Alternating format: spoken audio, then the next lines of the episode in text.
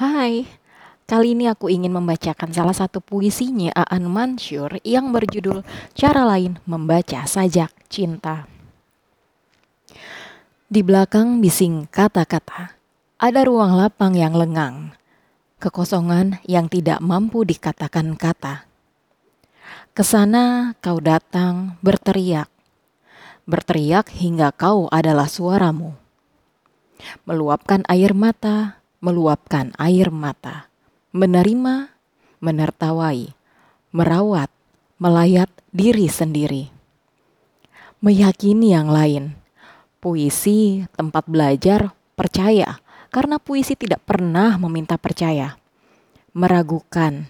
Di luar puisi, semua perkara memaksamu meyakini sesuatu.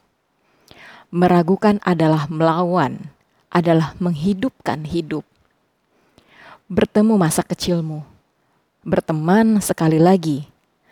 Masa kecil satu-satunya cita-citamu kini. Dengan kata lain, ketidakmungkinan. Membiarkan kekosongan itu memasukimu. Membiarkan kekosongan mengosongkan penuhmu. Cuma sedikit di tengah kenyataan melimpah dan berengsek ini bisa kau gunakan bertahan namun, kau paham ada kalanya cuma dan cukup adalah dua kata yang sama. Dan apabila di sana kau temukan cinta di antara seluruh penderitaan yang menimpa hidupmu, berbahagialah akhirnya ada satu penderitaan yang bisa kau pilih sendiri. Terima kasih.